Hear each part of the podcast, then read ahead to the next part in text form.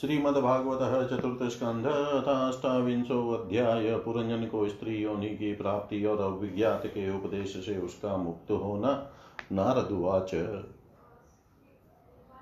शेनिका वैनाम्नो ये बहिष्मनदिष्टकारिण प्रज्वारकालकन्याभ्यां विचेरुरवनिमिमाम्।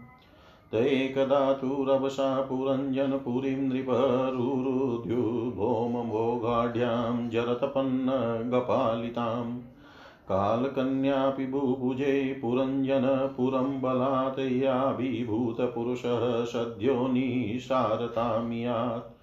तयोपभुज्यमानां वै यवना सर्वतो दिशं द्वार्भिः प्रविश्य शुभृशं प्रार्थयन् सकलां पुरीम् तस्यां प्रपीडयमानायामभिमानी पुरञ्जन अवापोरुविधास्तापान् कुटुम्बी ममताकुलः कन्योपगूढो नष्टश्रीः कृपणो विषयात्मकः नष्टप्रज्ञो रथैश्वर्यो गन्धर्वयवनेर्बलात् विषीणां स्वपुरीं वीक्षय प्रतिकूलान् नाद्रितान् पुत्रान् पौत्रानुगामात्याञ्जायां च गतसौहृदाम् आत्मानं कन्यया ग्रस्तं पञ्चालानरिदूषितान् दुरन्तचिन्तामापन्नो न लेभे तत्प्रतिक्रियाम्।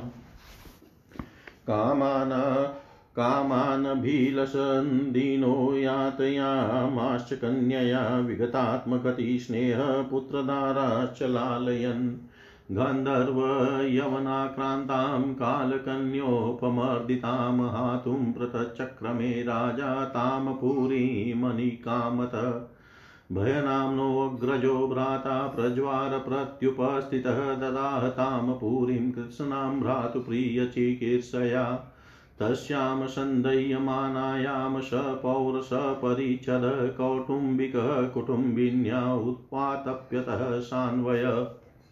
यवनोपरुधाय तनोग्रस्तायां कालकन्यया पुर्यां प्रज्वारसंसृष्टः पुरपालोऽन्वतप्यत न शेकेशोऽवितुं तत्र पुरुकृच्छ्रोरूपे रुवे पथु गन्तमे च ततो वृक्षकोटरादिवसानलात् शिथिलावयवो यर्हि गन्धर्वे हृतपौरुषः, यवनेररिभिराजनपु राजनुपरोधोरुरोधः दुहित्रीपुत्रपौत्राश्च जामिजा मातृपार्षदान्।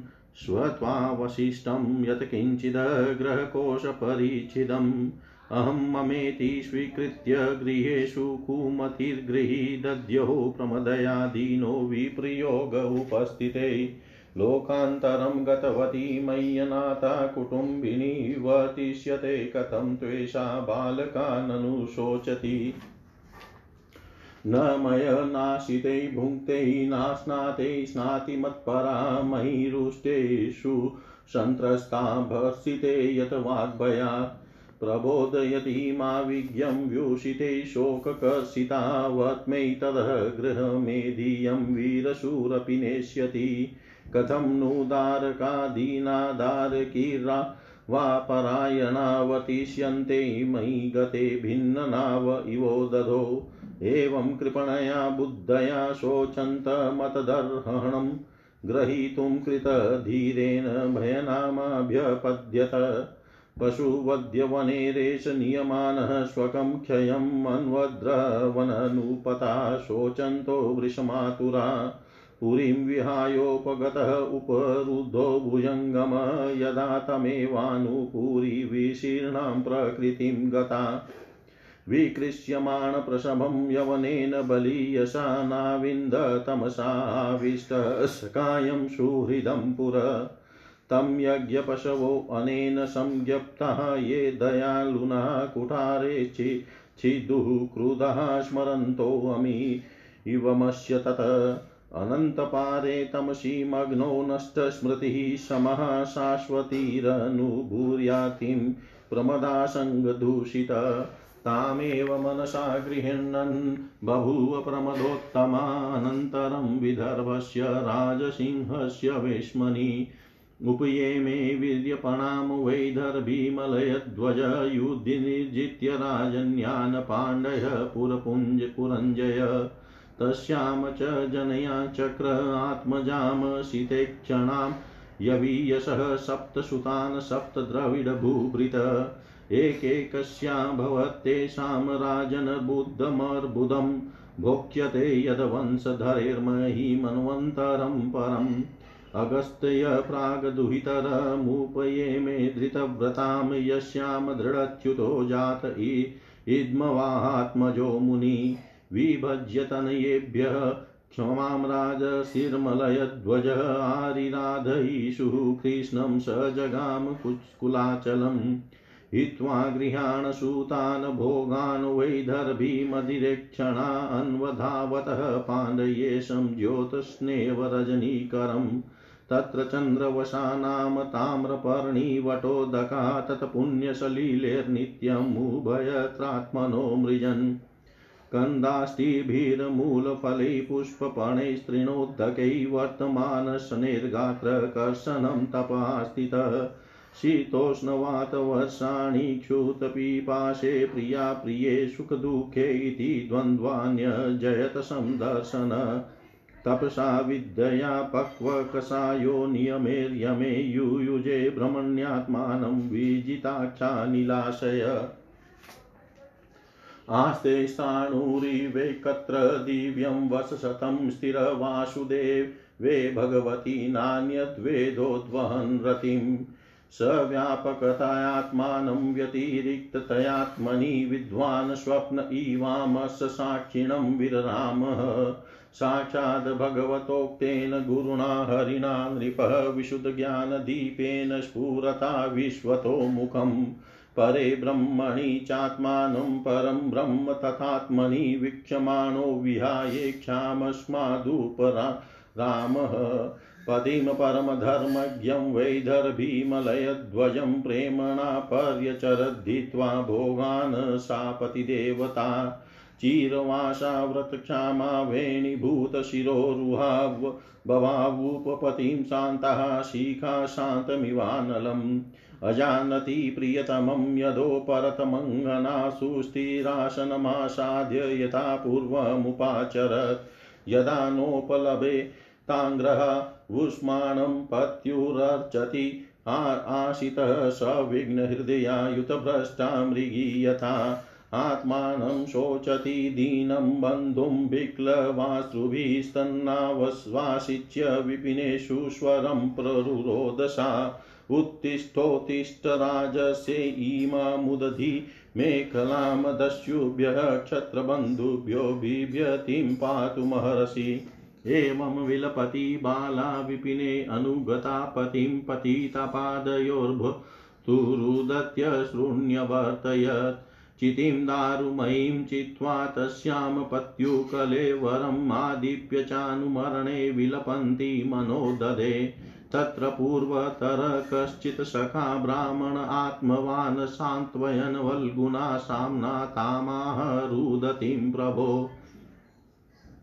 ब्राह्मणुवाच का त्वं कस्या का त्वं कस्यासि को वा संशयानो यस्य शोचसि जानासि किं सखायं माँ येनाग्रे विचचर्तः अपि स्मरसि चात्मानमविज्ञातसखं सखे हित्वा माँ पदं मनि मनविच्छन्न भोम भोगरतो गत। हंसावहं च त्वं चार्य सखायो मानसायनोऽभूतान् मान्मन्तरावोकसहस्रपरिवत्सरान्। स त्वं विहाय माँ बन्धो गतो ग्राम्यमतिर्महिं विचरणपदं द्राक्षिकयाचि निर्मितं स्त्रिया। पञ्चारामं नवद्वारम् एकपालं त्रिकोष्टकं षट्कूलं पञ्चविपणं पञ्चप्रकृतिस्त्रीधवम् पचेन्द्रियार्थः रामाद्वारप्राणा नवप्रभो तेजोबनानि कोष्ठानि कुलमिन्द्रियसङ्ग्रह विपणस्तु क्रियाशक्तिभूतप्रकृतिरव्यया शक्त्यधीश पुमा स्वत्र प्रविष्टो नावबुध्यते तस्मिस्त्वं रामया स्पृष्टो रममाणोऽश्रुतस्मृतिः तत्सङ्गादिदृशीं प्राप्तो दशां पापीयसीं प्रभो। न त्वं विदर्भदुहितानायं वीरसुहृत्तव न पतिस्त्वं पुरञ्जन्यारुद्धो नवमुखे यया। माया हि एषा मया सृष्टा यत पुमांसं स्त्रियं सतीं। मन्यसे नो भयं यद्वै हंसो पश्यावयोर्गतिम् अहं भवान् चान्यस्त्वं त्वमेवाहं विचक्ष्वभो न नो पश्यन्ति कवयश्छिद्रं जातुमनागपि यथा पुरुष आत्मानमेकमादश चक्षुषो द्विधा भूतमवेक्षेत तथैवान्तर्मावयो। एवं स मानसो हंसो हंसेन प्रतिबोधितः स्वस्तत्तद्व्यभिचारेण नष्टामाप पुनः स्मृतम्। बहिर्शमने तद्यात्मम् पारोक्ष्येण प्रदर्शितं यत् परोक्षप्रियो देवो भगवान् विश्वभावन। यत् परोक्षप्रियो देवो भगवान् विश्वभावन। श्री नारद जी कहते हैं, राजन, फिर भय नामक यवन राज के आज्ञाकारी सैनिक प्रज्वार और काल कन्या के साथ इस पृथ्वी तल पर सर्वत्र विचरने लगे। एक बार उन्होंने बड़े वेग से, बूढ़े सांप से सुरक्षित और संसार की सब प्रकार की सुख सामग्री से संपन्न पुरंजन पूरी को घेर लिया। तब जिसके चुंगल में फंसकर पुरुष शीघ्र ही निशार हो जाता है, वह काल कन्या बलात् उस पूरी की प्रजा को भोगने लगी। उस समय वे यवन भी काल कन्या के द्वारा भोगी जाती हुई उस पूरी में चारों ओर से भिन्न भिन्न द्वारों से घुसकर उसका विध्वंस करने लगे। पूरी के इस प्रकार पीड़ित किए जाने पर उसके स्वामित्व का अभिमान रखने वाले तथा ममता बहु कुटुंबी राजा पुरंजन को भी नाना प्रकार के क्लेश सताने लगे। काल कन्या के आलिंगन करने से उसकी सारी श्री नष्ट हो गई तथा अत्यंत विषयाशक्त होने के कारण वह बहुत दीन हो गया। उसकी विवेक शक्ति नष्ट हो गई। गंधर्व और यमुनों ने बलात् उसका सारा ऐश्वर्य लूट लिया। उसने देखा कि सारा नगर भ्रष्ट, सारा नगर नष्ट भ्रष्ट हो गया है। पुत्र, पौत्र, भृत्य और अमात्य वर्ग प्रतिकूल होकर अनादर करने लगे हैं। स्त्री स्नेह शून्य हो गई है। मेरी देह को काल कन्या ने वश में कर रखा है और पांचाल देश शत्रुओं के हाथ में पड़कर भ्रष्ट हो गया है। यह सब देखकर राजा पुरंजन अपार चिंता में डूब गया और उसे उस विपत्ति से छुटकारा पाने का कोई उपाय न दिखाई दिया। काल कन्या ने जिन्हें निशार कर दिया था, उन्हीं भोगों की लालसा से वह दीन था। अपनी पारलौकिक गति और बंधुजनों के स्नेह से वंचित रहकर उसका चित केवल स्त्री और पुत्र के लालन पालन में ही लगा हुआ था। ऐसी अवस्था में उनसे बिछुड़ने की इच्छा न होने पर भी उसे उस पूरी को छोड़ने के लिए बाध्य होना पड़ा। क्योंकि उसे गंधर्व और यवनों ने घेर रखा था, तथा काल कन्या ने कुचल दिया था। इतने में ही यवन राज भय के बड़े भाई प्रज्वार ने अपने भाई का प्रिय करने के लिए उस सारी पूरी में आग लगा दी।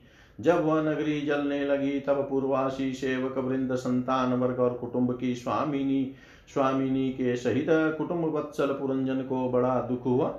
नगर को काल कन्या के हाथ में पड़ा देख उसकी रक्षा करने वाले सर्प को भी बड़ी पीड़ा हुई, क्योंकि उसके निवास स्थान पर भी यवनों ने अधिकार कर लिया था और प्रज्वार उस पर भी आक्रमण कर रहा था। जब उस नगर की रक्षा करने में वह सर्वथा असमर्थ हो गया, तब जिस प्रकार जलते हुए वृक्ष के कोटर में रहने वाला सर्प उससे निकल जाना चाहता है उसी प्रकार उसने भी महान कष्ट से कांपते हुए वहाँ से भागने की इच्छा की। उसके अंग प्रत्यंग ढीले पड़ गए थे तथा गंधर्वों ने उसकी सारी शक्ति नष्ट कर दी थी। अतः जब यवन शत्रुओं ने उसे जाते देख कर रोक दिया, तब वह दुखी होकर रोने लगा। गृहाशक्त पुरंजन देह गे आदि में मैं मेरेपन का भाव रखने से अत्यंत बुद्धिहीन हो गया था। स्त्री के प्रेम पाश में फंसकर वह बहुत दीन हो गया था। अब जब इनसे बिछुड़ने का समय उपस्थित हुआ, तब वह अपने पुत्री, पुत्र, पौत्र, पुत्र, वधु, दामाद, नौकर और घर खजाना तथा अन्य अन्य जिन पदार्थों में उसकी ममता भर शेष थी, उनका भोग तो कभी का छूट गया था। उन सब के लिए इस प्रकार चिंता करने लगा। हाय मेरी भार्या तो बहुत घर गृहस्थी वाली है। जब मैं परलोक को चला जाऊँगा, तब यह असहाय होकर किस प्रकार अपना निर्वाह करेगी? इसे इन बाल बच्चों की चिंता ही खा जाएगी। यह मेरे भोजन किए बिना भोजन नहीं करती थी और स्नान किए बिना स्नान नहीं करती थी। सदा मेरी ही सेवा में तत्पर रहती थी। मैं कभी रूठ जाता था तो यह बड़ी भयभीत हो जाती थी और झिलकने लगता तो डर के मारे चुप रह जाती थी। मुझसे कोई भूल हो जाती तो यह मुझे सचेत कर देती थी। मुझमें इसका इतना अधिक स्नेह है कि यदि मैं कभी परदेश चला जाता था तो यह विरह वैता से सूख कर कांटा हो जाती थी। यो तो यह वीर माता है तो भी मेरे पीछे क्या यह ग्रस्ताश्रम का व्यवहार चला सकेगी?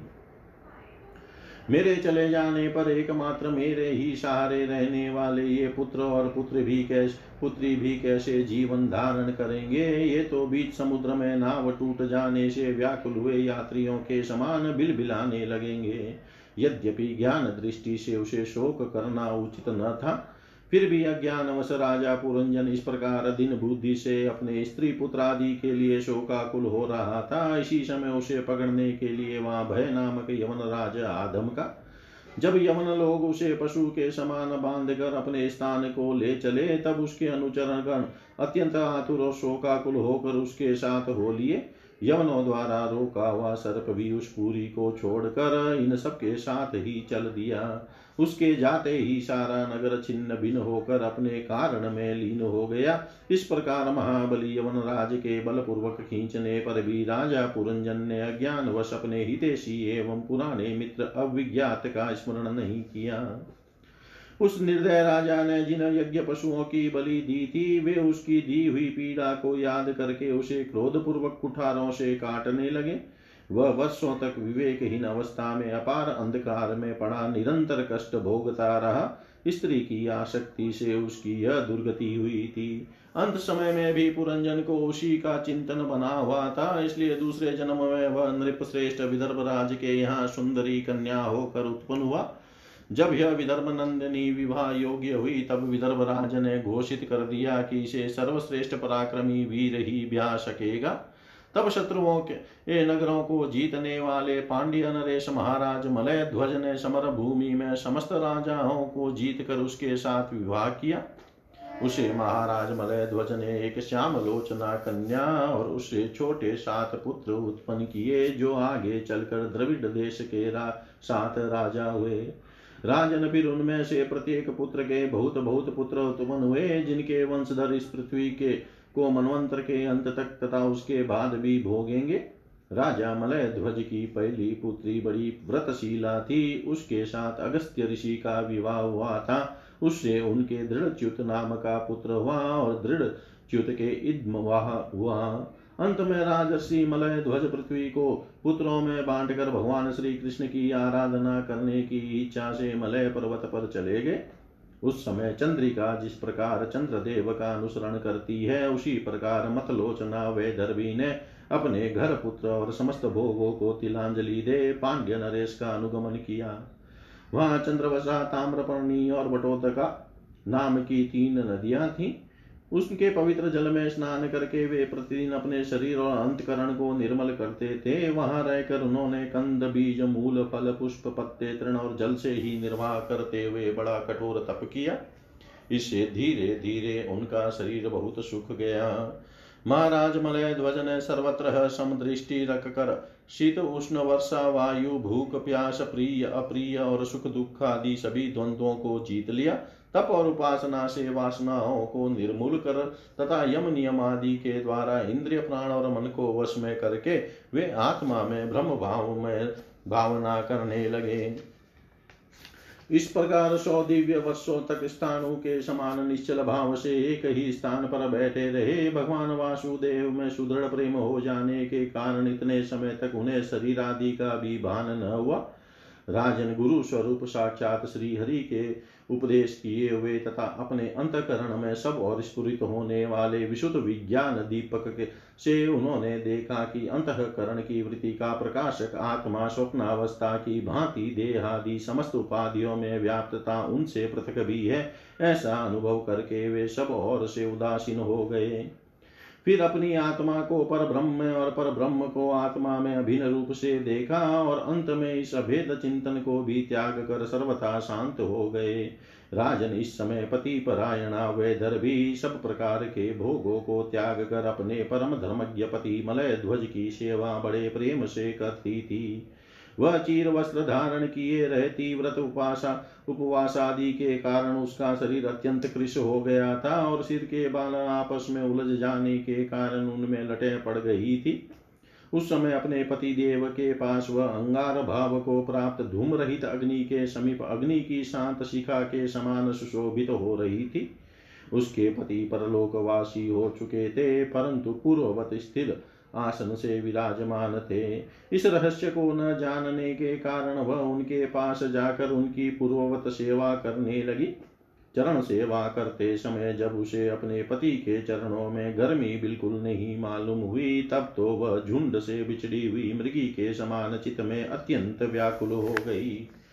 उस बिहड़ वन में अपने को अकेली और दीन अवस्था में देख कर वह बड़ी शोकाकुल हुई और आंसुओं की धारा से स्तनों को भिगोती हुई बड़े ज़ोर ज़ोर से रोने लगी।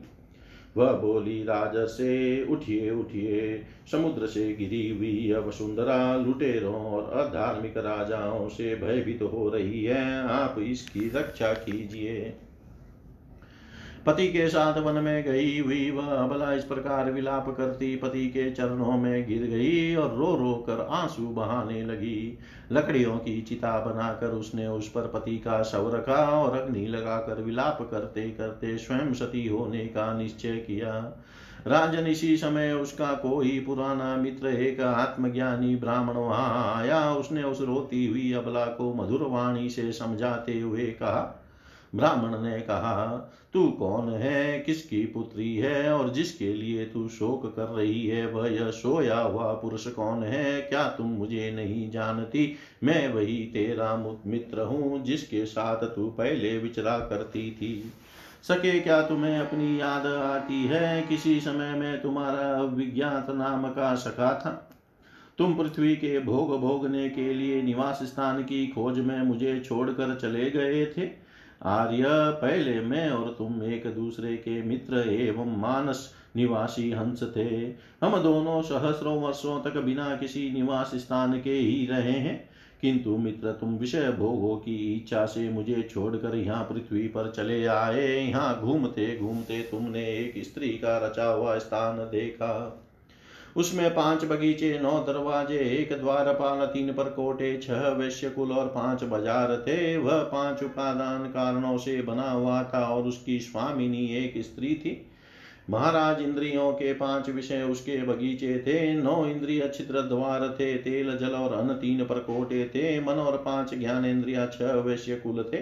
क्रिया शक्ति रूप कर्मेंद्रिया ही बाज़ार थी। पाँच भूत ही उसके कभी क्षीण न होने वाले उपादान कारण दे और बुद्धि शक्ति ही उसकी स्वामिनी थी यह ऐसा नगर था जिसमें प्रवेश करने पर पुरुष ज्ञान शून्य हो जाता है, अपने स्वरूप को भूल जाता है।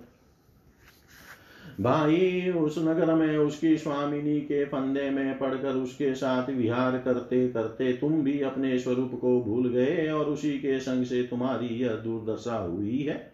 देखो तुम न तो विदर्भराज की पुत्री ही हो और न यह वीर मलय ध्वज तुम्हारा पति ही, जिसने तुम्हें नौ द्वारों के नगर में बंद किया था, उस पुरंजनी के पति भी तुम नहीं हो। तुम पहले जन्म में अपने को पुरुष समझते थे और अब सती स्त्री मानते हो। यह सब मेरी ही फैलाई हुई माया है, वास्तव में तुम न पुरुष हो, न स्त्री। हम दोनों तो हंस हैं, हमारा जो वास्तविक स्वरूप है, उसका अनुभव करो।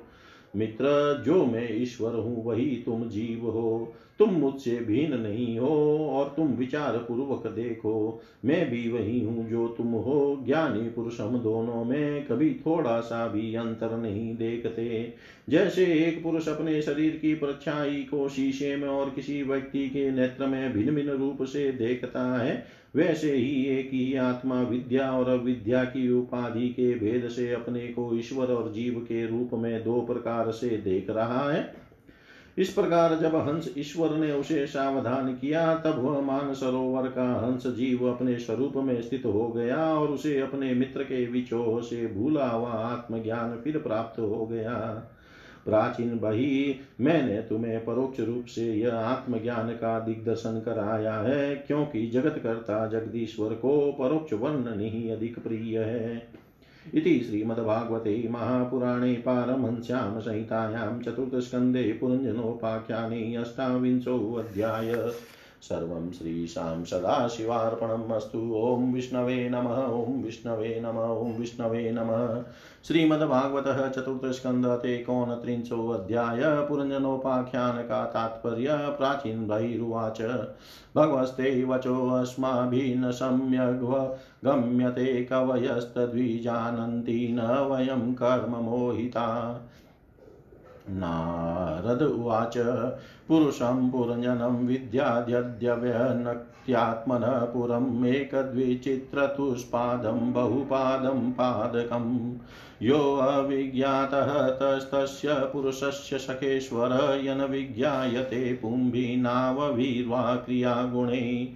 यदा जिकृक्षणपुरुषः काचर्ण्येन प्रकृतेर्गुणान् नवद्वारं द्विहस्ताङ्घ्रि तत्रामनुतः साध्विति बुद्धिं तु प्रमदां विद्यान् ममाहमीति यत् कृतं यामधिष्ठाय देहेऽस्मिन् पुमान् भुङ्क्तेक्षभिर्गुणान् सखाय इन्द्रियगणाज्ञानं कर्म च यत् कृतं सख्यस्तदवृत्तय प्राणपञ्चवृत्तिर्यतोरग बृहदबलमनोविद्यादुभेन्द्रियनायकं पञ्चाला पञ्चविषयायन मध्ये नवखं पुरम् अक्षिणिनाशिके कर्णो मुखं शिष्णगुदाविति द्वै द्वै द्वारो बहिर्याति यस्तदिन्द्रियसंयुत अक्षिणीनाशिके आस्यामिति पञ्चपूरकृतः दक्षिणा दक्षिणः कर्ण उत्तरा चोत्तर स्मृत।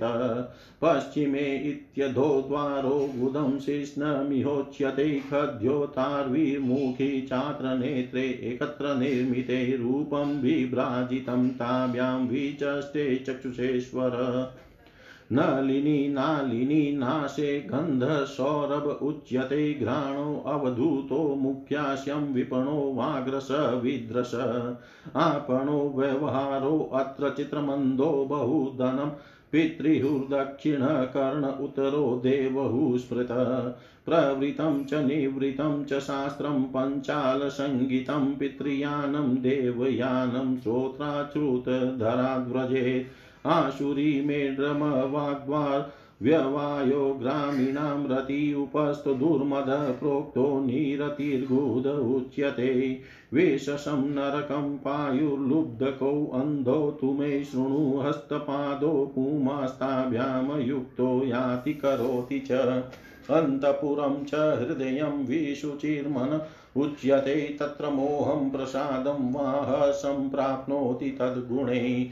यथा यथा विक्रियते गुणाक्तो विकरोति वा तथा तथोपदृष्टात्मा तदवृत्तिरनुकार्यते। देहो रथस्त्विन्द्रियाशव संवत्सररयो गतिः द्विकर्मचक्रस्त्रिगुणध्वज पञ्चाशु बन्धुर। मनोरश्मिबुधिसुतो हन्निडो द्वन्द्वः कुबर पचेन्द्र पच पञ्चेन्द्रियात् प्रक्षेप सप्तधातुवरुतक। आकुतिर्विक्रमो भाव्यो मृगतृष्णां प्रधावति एकादशेन्द्रियचमु पञ्चशूना विनोत्कृत समत संवत्सरश्चण्डवेगकालो येनोपलक्षितः तस्याहानिह गन्धर्वा गन्धर्व्यो रात्रय स्मृतः हरन्त्याशु परिक्रान्त्य षष्टयुतरशतत्रयम् कालकन्या जरा साक्षालोकस्तां नाभिनन्दति स्वसारं जगृहे मृत्युक्षयाय यवनेश्वर आदयो व्याधः यस्तस्य सैनिका यवनाश्चरा भूतोपसर्गा शूरय प्रज्वारो द्विविधो ज्वर। एवं बहुर्विद्ये दुःखे देवभूतात्मसम्भवे क्लिश्य क्लिश्यमानः शतं वर्षं देहे देहि तमोवृतः प्राणेन्द्रियमनोधर्मानात्मन्यध्यस्य निर्गुण शेते कामलवान्ध्याय न मामाहमिति कर्मकृतः यदात्मानं विज्ञाय भगवन्तं परं गुरुं पुरुषस्तु विसज्येत गुणेषु प्रकृतेष्वद्रे गुणाभिमानी स तदा कर्माणि कुरुते वश शुक्लं कृष्णं लोहितं वा यथा कर्माभिजायते। शुक्लात् प्रकाशभूयिष्ठा लोकानाप्नोति कहिर्चितः दुःखोदकान् क्रियाया। तमः शोकोत्कटान् क्वचित् क्वचित् पुमान् क्वचिच स्त्री, क्वचिन्नो भयं दधि देवो मनुष्यस्तिर्यग्वः यथा कर्म गुणं भव। च्युतपरीतो यथा दीनसारमेयो गृहं गृहं चरणविन्दति यदिष्टं दण्डमोदनमेव वा।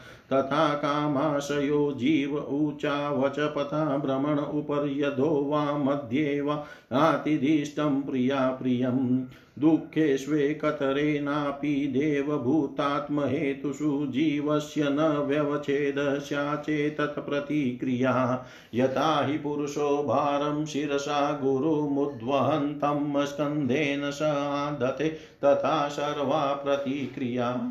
नैकान्ततः प्रतिकारकर्मणां कर्म केवलं द्वयं हि अविद्योपसृतं स्वप्ने स्वप्न इवानघ। अर्थे हि अविद्यमाने अपि संसृ संसृतीर्ण मनसा लिङ्गरूपेण स्वप्ने विचरतो यथा। अथात्मनोऽर्थभूतस्य यतो अनर्थपरम्परा संसृतिस्तदव्यवच्छेदो भक्त्या परमया गुरो, वासुदेवे भगवती भक्तियोगः समाहितः, सदृचिनेन वैराग्यं ज्ञानं च जनयिष्यति। सोऽचिरादेव राजसे स्यादच्युतकथाश्रय, शृण्वतः श्रद्धानस्य नित्यदा स्यादधीयत यत्र भागवता राजन साधवो विशदाशया भगवद्गुण नुकथनश्रवणव्यग्रचेतस। तस्मिन् महनमुखरिता मधुभिचरित्रपीयूष शेषसरितः परितः स्रवन्ति ताये पिबन्त्यवितृशो नृपगाढकर्णे स्थान् स्पशन्त्यशनः तृढभयशोकमोहा एते रूपधृतो नित्यं जीवलोकस्वभावजे न करोति हरेर्नूनं कथामृतनिधो रतिं। प्रजापतिपतिः साक्षात् भगवान् गिरिशो मनुदक्षादय प्रजाध्यक्षानेष्टिकाशनकादय मरीचि इरत्र्यङ्गिरसो पुलस्त्य पुलः क्रतु भृगुवसिष्ठ इत्येते मदन्ता ब्रह्मवादिन। अद्यापि वाचस्पतयस्तपो विद्यासमाधिभिः पश्यन्तोऽपि न पश्यन्ति पश्यन्तं परमेश्वरम् शब्दब्रह्मणि दुष्पारे चरन्त उर्विस्तरे मन्त्रलिङ्गैर्व्यवच्छिन्नं भजन्तो न विदुपरम् यदा यमनुगृह्णन्ति भगवानात्मभावितः स जहाति मतिं लोके वेदे च परिनिष्ठिताम्। तस्मात् कर्मसु बहिष्मनज्ञानादर्थकाशिषु मातदृष्टिं कृता स्रोतस्पशिष्वस्पृष्टवस्तुषु स्वं लोकं न विदुस्तेवे यत्र देवो जनार्दन आहुर्धूम्रधियो वेदं स कर्म कमतद्विद। आस्तीर्यदर्भै प्राग्रग्रही पात्सर्येण क्षितिमण्डलम्। स्तब्धो बृहेद्वद्धानमानि कर्मनावेशि यत्परं तत्कर्म हरितोषं यत्सा विद्या तन्मतिर्यया हरिदेहभृतात्म भृतामात्मा स्वयं प्रकृतिरीश्वर तत्पादमूलं शरणं यत्तक्षेमो नृणामिह स वे प्रियतमश्चात्मा यतो न भयमन्वपि इति वेद स वे विद्वान् यो विद्वान् स गुरुर्हरि। नारदुवाच प्रसन्न एवं हि सच्छिन्नो भवत पुरुषसभ अत्र मे वदतो गुह्यं निशामय सुनिश्चितम्।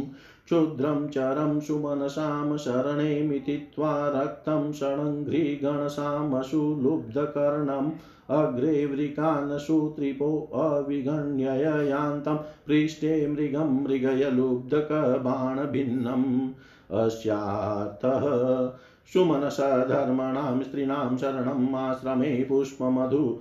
गन्धवक्षुद्रतमं काम्यकर्मविपाकजं कामशुक्लवं जेव्योपस्त्यादिविचिन्वन्तमिथुनिभूय तदभिनिवेशितमनसं षडङ्घ्रिगण सामगीतवदति मनोहरवनितादिजनालापेष्वतीतरामति प्रलोभितकर्णमग्रे वृकयुतवदात्मन आयुहरतो होरात्रान्तान् काल लवविशेषान् विघ्नय गृहेषु विहरन्तं पृष्ठत एव परोक्षमनुप्रवृतो लुब्धककृन्तान्तो अन्तः शरेण यमीय परा विद्यति तमीमा महात्मा नमहो राजनभिनहृदयं द्रष्टुमहर्षिति।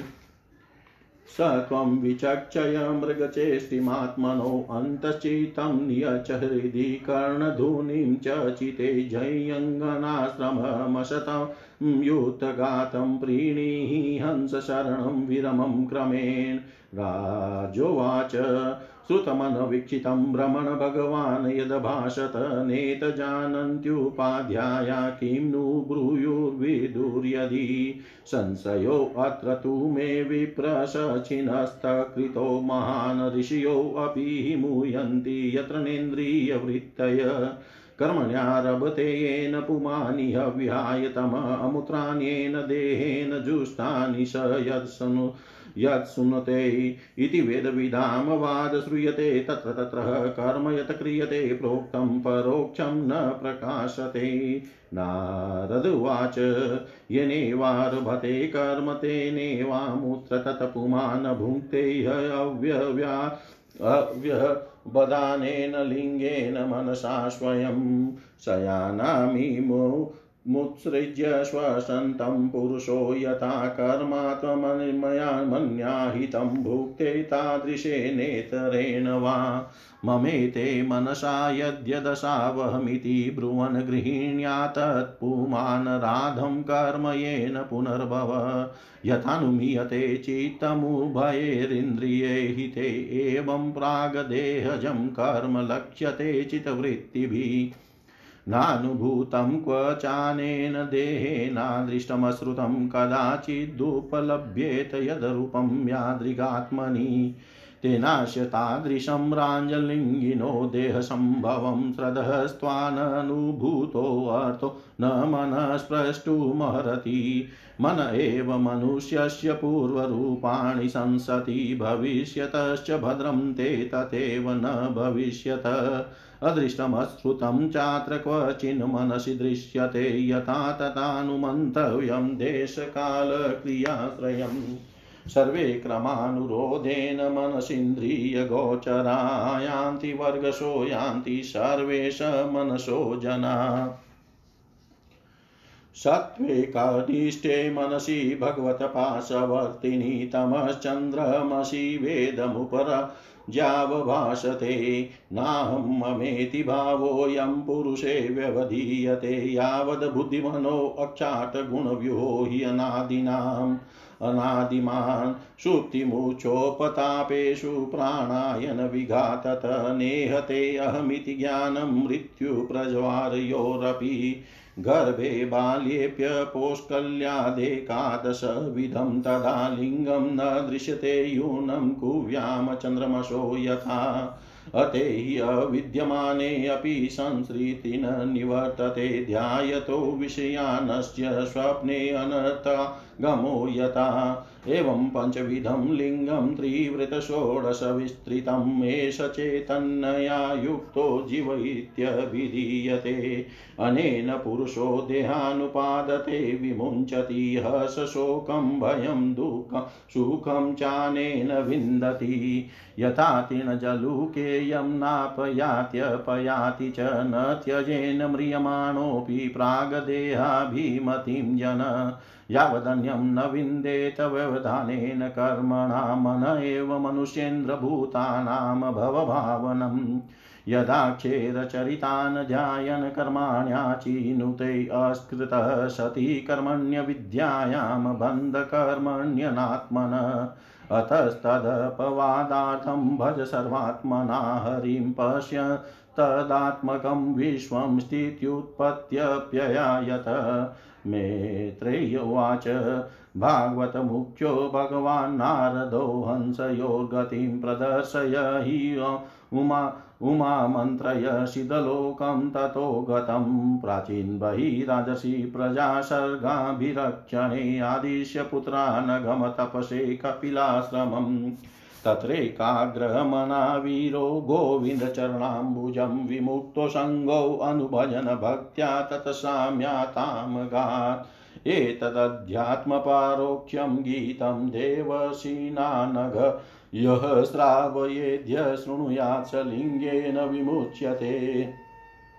एतेन मुकुन्द यशसा भुवनं पुनान देवर्षिवर्यमुखानि श्रितमात्मशोचं। यः कीर्त्यमानमधिगच्छति पारमेष्टयं नास्मि न भवेत् ब्रह्मति मुक्तसमस्तबन्ध। अध्यात्मपारोक्ष्यमिदं मयाधिगतमद्भुतम् एवं स्त्रिया श्रमः पुंसचिन्नो अमूत्रः च संशय एवं स्त्रिया श्रमः पुंसचिन्नो अमूत्र च संशय।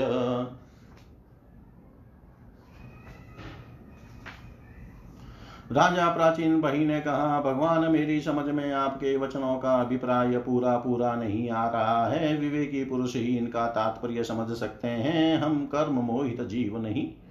श्री नारद जी ने कहा, राजन, पुरंजन नगर का निर्माता जीव है जो अपने लिए एक, दो, तीन, चार अथवा बहुत पैरों वाला या बिना पैरों का शरीर रूप पूर्व तैयार कर लेता है। उस जीव का सका जो अविज्ञात नाम से कहा गया है, वह ईश्वर है।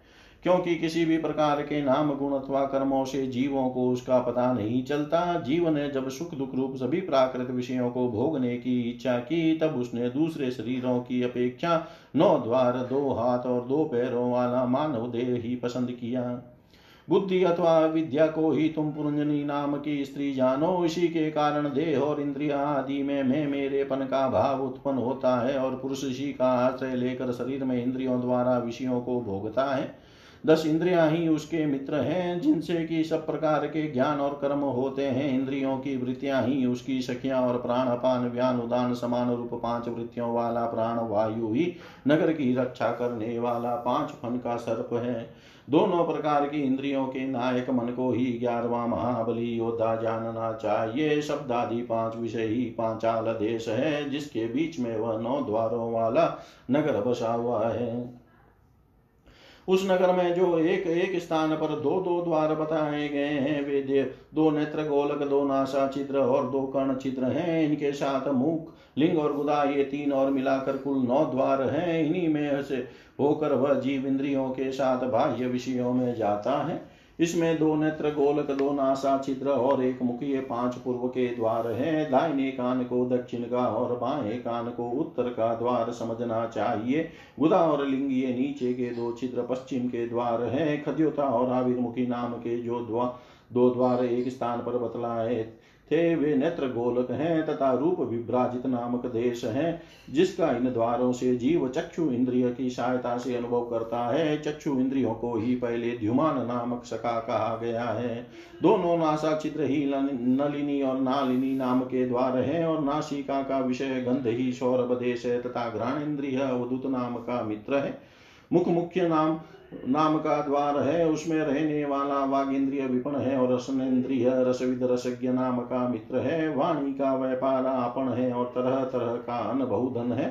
तथा दाहिने कान पितृहु और माया कान देवहु कहा गया है, कर्म कांड रूप प्रवृत्ति मार्ग का शास्त्र और उपासना कांड रूप निवृत्ति मार्ग का शास्त्र ही क्रमशः दक्षिण और उत्तर पांचाल देश है।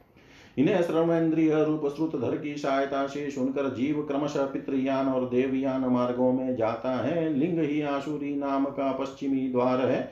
स्त्री प्रसंग ग्राम का नामक देश है। और लिंग में रहने वाला उपस्तेन्द्रिय दुर्मद नाम का मित्र है। गुदा निरति नाम का पश्चिमी द्वार है। नर, नरक वैशस नाम का देश है। तथा गुदा में स्थित पायु, इंद्रिय, लुब्ध नाम का मित्र है, इसके सिवा दो पुरुष अंधे बताए गए थे। उनका रहस्य भी सुनो, वे हाथ और पाँव हैं। इन्हीं की सहायता से जीव क्रमशः सब काम करता और जहाँ था हाँ जाता है। अदय अंतपुर है, उसमें रहने वाला मन ही विशुचि। विशुचीन नाम का प्रधान सेवक है। जीव उस मन के सत्वादी गुणों के कारण ही प्रसन्नता, हर्ष रूप, विकार अथवा मोह को प्राप्त होता है। बुद्धि राज महिषी पुरंजनी, जिस जिस प्रकार स्वप्न अवस्था में विकार को प्राप्त होती है और जागृत अवस्था में इंद्रिय आदि को विकृत करती है, उसके गुणों से लिप्त होकर आत्मा जीव भी उसी उसी रूप में उसकी वृत्तियों का अनुकरण करने को बाध्य होता है। यद्यपि वस्तुतः वह उसका निर्विकार साक्षी मात्र ही है, शरीर ही रथ है, उसमें ज्ञान इंद्रिय रूप पाँच घोड़े जूते हुए हैं, देखने में संवत्सर रूप काल के समान ही उसका अप्रतिहत वेग है, वास्तव में वह गतिहीन है, पुण्य और पाप ये दो प्रकार के कर्म ही उसके पहिए हैं। तीन गुण ध्वजा है, पाँच प्राण डोरिया है। मन भाग डोर है, बुद्धि साथी है, हृदय बैठने का स्थान है। सुख दुख आदि द्वंद जुए हैं। इंद्रियों के पाँच विषय उसमें रखे हुए आयुध है और त्वचा आदि सात धातुएँ उसके आवरण है। पाँच कर्मेंद्रिया उसकी पाँच प्रकार की गति है। इस रथ पर चढ़कर रथी रूप यह जीव मृत तृष्णा के समान मिथ्या विषयों की ओर दौड़ता है। ग्यारह इंद्रिया उसकी सेना है तथा पाँच ज्ञान इंद्रियों के द्वारा उन इंद्रियों के विषयों को अन्याय पूर्वक ग्रहण करना ही उसका शिकार खेलना है। जिसके द्वारा काल का ज्ञान होता है, वह संवत्सर ही चंडवेक नामक गंधर्व राज है। उसके अधीन जो तीन सौ साठ गंधर्व बताए गए थे, वे दिन है और तीन सौ साठ गंधर्विया रात्रि है। ये बारी बारी से चक्कर लगाते हुए मनुष्य की आयु को हरते रहते हैं।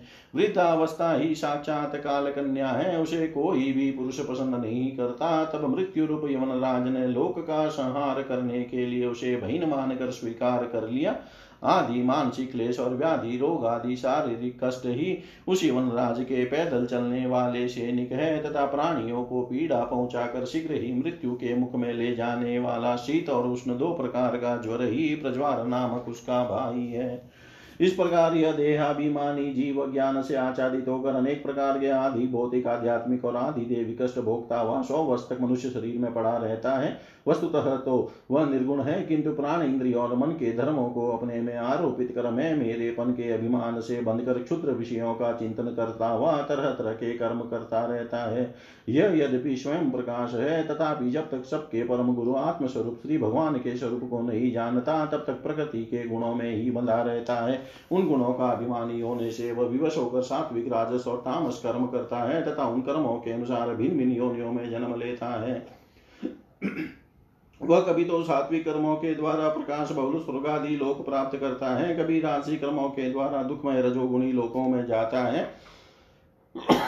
जहाँ उसे तरह तरह के कर्मों का क्लेश उठाना पड़ता है और कभी तमोगुणी कर्मों के द्वारा शोक, बहुल, तमोमयी योनियों में जन्म लेता है। इस प्रकार अपने कर्म और गुणों के अनुसार देव योनि, मनुष्य योनि अथवा पशु पक्षी योनियों में जन्म लेकर वह अज्ञानानंद जीव कभी पुरुष, कभी स्त्री और कभी नपुंसक होता है। जिस प्रकार बेचारा भूख से व्याकुल कुत्ता दर दर भटकता हुआ अपने प्रारब्ध अनुसार कहीं डंडा खाता है और कहीं भात खाता है, उसी प्रकार यह जीव चित्त में नाना प्रकार की वासनाओं को लेकर ऊँचे नीचे मार्ग से ऊपर नीचे अथवा मध्य के लोगों में भटकता हुआ अपने कर्मानुसार सुख दुख भोगता रहता है।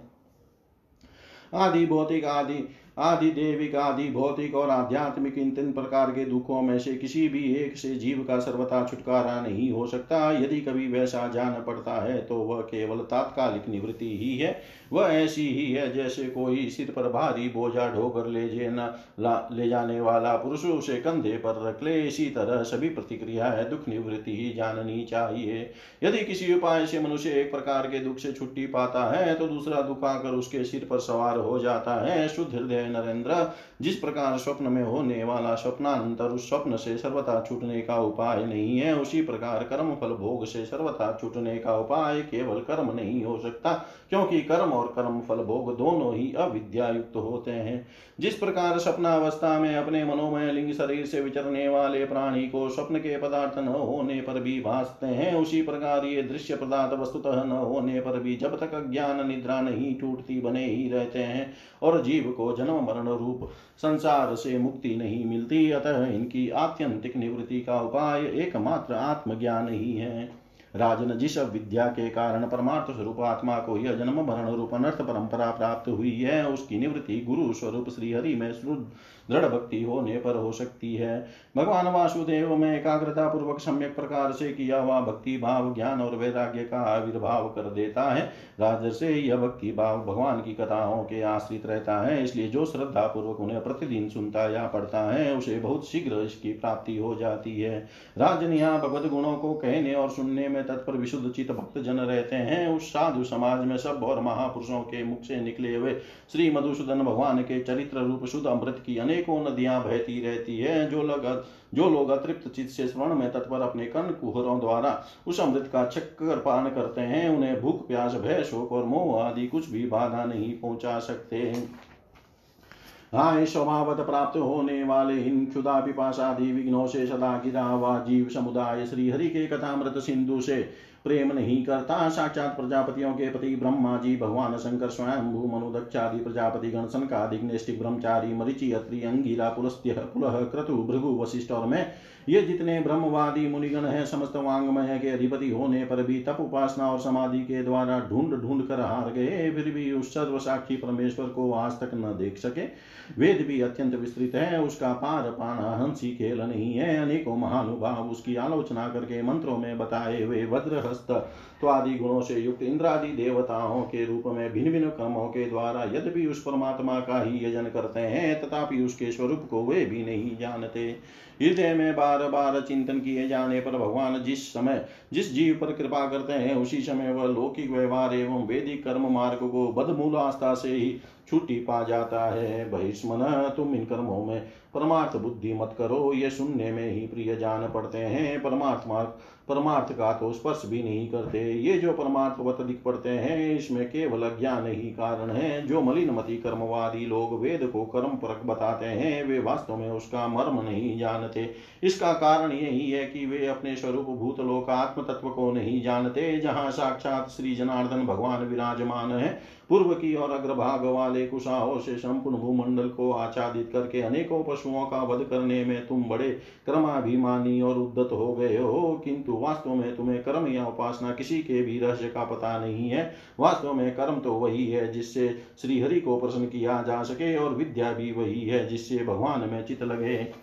श्रीहरि संपूर्ण देहदारियों के आत्मा नियामक और स्वतंत्र कारण है, अतः उनके चरण तल ही मनुष्य के एकमात्र आशय है और उन्हीं से संसार में सबका कल्याण हो सकता है। जिससे किसी को अनुमात्र भी भय नहीं होता, वही उसका प्रियतम महात्मा है। ऐसा जो पुरुष जानता है, वही ज्ञानी और जो ज्ञानी है, वही गुरु एवं साक्षात श्री हरि है। श्री नारद जी कहते हैं, पुरुष श्रेष्ठ, यहाँ तक जो कुछ कहा गया है, उसे तुम्हारे प्रश्न का उत्तर हो गया। अब मैं एक भली भांति निश्चित किया हुआ गुप्त साधन बताता हूँ। ध्यान देकर सुनो। पुष्प वाटिका में अपनी हरिणी के साथ विहार करता हुआ एक हरिण मस्त घूम रहा है। वह धूप आदि छोटे छोटे अंकुरों को चल रहा है। उसके कान भौरों के मधुर गुंजार में लगे रहे हैं। उसके सामने ही दूसरे जीवों को मारकर अपना पेट पालने वाले भेड़िए ताक लगाए खड़े हैं और पीछे से शिकारी व्याध ने बिंदने के लिए उस पर बाण छोड़ दिया है, परंतु हरिण इतना बेशुद्ध है कि उसे इसका कुछ भी पता नहीं है। एक बार इस हरिण की दशा पर विचार करो। राजन इस रूपक का आशय सुनो यह मृत प्राय हरिण तुम ही हो। तुम अपनी दशा पर विचार करो। पुष्पों की तरह ये स्त्रियाँ केवल देखने में सुंदर है। इन स्त्रियों का रहने का घर ही पुष्प वाटिका है। इसमें रहकर तुम पुष्पों के मधु और गंध के समान क्षुद्र काम कर्मों के फल रूप जीव और जनन इंद्रिय को प्रिय लगने वाले भोजन तथा स्त्री संग आदि तुच्छ भोगों को ढूंढ रहे हो। स्त्रियों से घिरे रहते हो और अपने मन को तुम में, तुमने उन्हीं में फंसा रखा है। स्त्री पुत्रों का मधुर भाषण ही भोरों का मधुर गुंजार है। तुम्हारे कान उसी में अत्यंत आसक्त हो रहे हैं। सामने ही भेड़ियों के झुंड समान काल के अंश दिन और रात तुम्हारी आयु को हर रहे हैं, परंतु तुम उनकी कुछ भी परवाह न कर गृहस्थी के सुखों में मस्त हो रहे हो। तुम्हारे पीछे गुपचुप लगा हुआ शिकारी काल अपने छिपे हुए बाण से तुम्हारे हृदय को दूर से ही बींद डालना चाहता है। इस प्रकार अपने को मृग की स्थिति में देख कर तुम अपने चित्त के हृदय को भीतर निरुद्ध करो और नदी की भांति प्रवाहित होने वाली सर्वेन्द्रिय बाह्य वृत्ति को चित्त में स्थापित करो, जहाँ कामी पुरुषों की चर्चा होती रहती है, उस गृहस्थाश्रम को छोड़कर परमहंसों का आश्रय श्री हरि को प्रसन्न करो और क्रमशः सभी विषयों से विरत हो जाओ। राजा प्राचीन बही ने कहा, भगवान, आपने कृपा करके मुझे जो उपदेश दिया, उसे मैंने सुना और उस पर विशेष रूप से विचार भी किया। मुझे कर्म का उपदेश देने वाले इन आचार्यों का निश्चय ही इसका ज्ञान नहीं है। यदि वे इस विषय को जानते तो मुझे इसका उपदेश क्यों न करते? विप्रवर, मेरे उपाध्याय ने आत्म तत्व के विषय में मेरे हृदय में जो महान संशय खड़ा कर दिया था, उसे आपने पूरी तरह से काट दिया है। इस विषय में इंद्रियों की गति न होने के कारण मंत्र दृष्टा ऋषियों को भी मोह हो जाता है। वेदवादियों का कथन जगह जगह सुना जाता है कि पुरुष श्लोक में जिस द्वारा कर्म करता है, उस स्थूल शरीर को यही छोड़कर परलोक में कर्मों से ही बने हुए दूसरी देह से उसका फल भोगता है। किंतु यह बात कैसे हो सकती है? क्योंकि उन कर्मों का करता स्थूल शरीर तो यही नष्ट हो जाता है। इसके सिवा जो जो कर्म यहाँ किए जाते हैं, वे तो दूसरे ही क्षण में अदृश्य हो जाते हैं। वे परलोक में फल देने के लिए किस प्रकार पुनः प्रकट हो सकते हैं? श्री नारद जी ने कहा राजन स्थूल शरीर तो लिंग शरीर के अधीन है, अतः कर्मों का उत्तरदायित्व तो उसी पर है। जिस मन प्रधान लिंग शरीर की सहायता से मनुष्य कर्म करता है, वह तो मरने के बाद भी उसके साथ ही रहता है। अतः वह परलोक में अपरोक्ष रूप से स्वयं उसी के द्वारा उनका फल भोगता है। स्वप्नावस्था में मनुष्य इस जीवित शरीर का अभिमान तो छोड़ देता है, किंतु उसी के समान अथवा इससे भिन्न प्रकार के पशु पक्षी आदि शरीर से वह मन में संस्कार रूप से स्थित कर्मों का फल भोगता रहता है। इस मन के द्वारा जीव जिन स्त्री पुत्रादि को ये मेरे हैं और देह आदि को यह मैं हूँ, ऐसा कहकर मानता है, उनके किए हुए पाप पुण्यादि रूप कर्मों को भी यह अपने ऊपर ले लेता है और उनके कारण इसे बैठती फिर जन्म लेना पड़ता है। जिस प्रकार ज्ञान इंद्रिय और कर्मेंद्रिय दोनों की चेष्टाओं से उनके प्रेरक चित्त का अनुमान किया जाता है, उसी प्रकार चित्त की भिन्न भिन्न प्रकार की वृत्तियों से पूर्व जन्म के कर्मों का भी अनुमान होता है। अतः कर्म अदृष्ट रूप से फल देने के लिए कालांतर में मौजूद रहते हैं।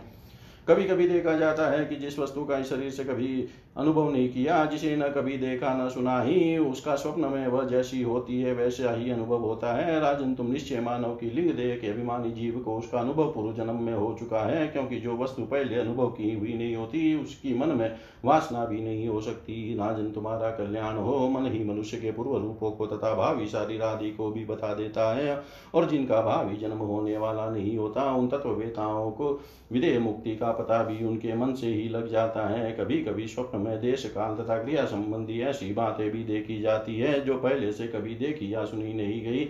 जैसे पर्वत की चोटी पर समुद्र, दिन में तारे अथवा अपने सिर कटा दिखाई देना इत्यादि। इनके दिखने में निद्रा दोष को ही कारण मानना चाहिए। मन के सामने इंद्रियों से अनुभव होने योग्य पदार्थ भोग रूप में बार बार आते हैं और भोग समाप्त होने पर चले जाते हैं। ऐसा कोई पदार्थ नहीं आता जिसका इंद्रियों से अनुभव ही न हो सके। इसका कारण यही है कि सब जीव मन सहित है।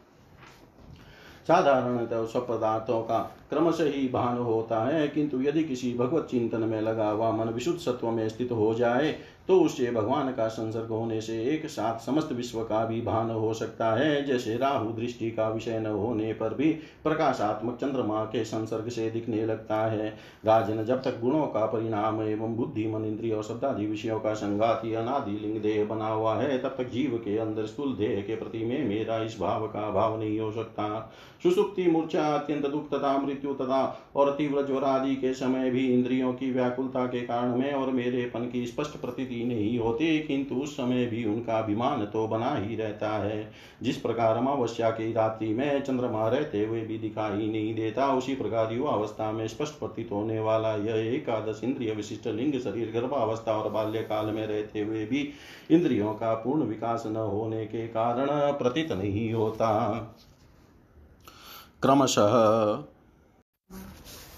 जिस प्रकार स्वप्न में किसी वस्तु का अस्तित्व न होने पर भी जागे बिना स्वप्न जनित अनर्थ की निवृत्ति नहीं होती, उसी प्रकार सांसारिक वस्तुएँ यद्यपि असत है तो भी वह अविद्यावश जीव उनका चिंतन करता रहता है, इसलिए उसका जन्म मरण रूप संसार से छुटकारा नहीं हो पाता।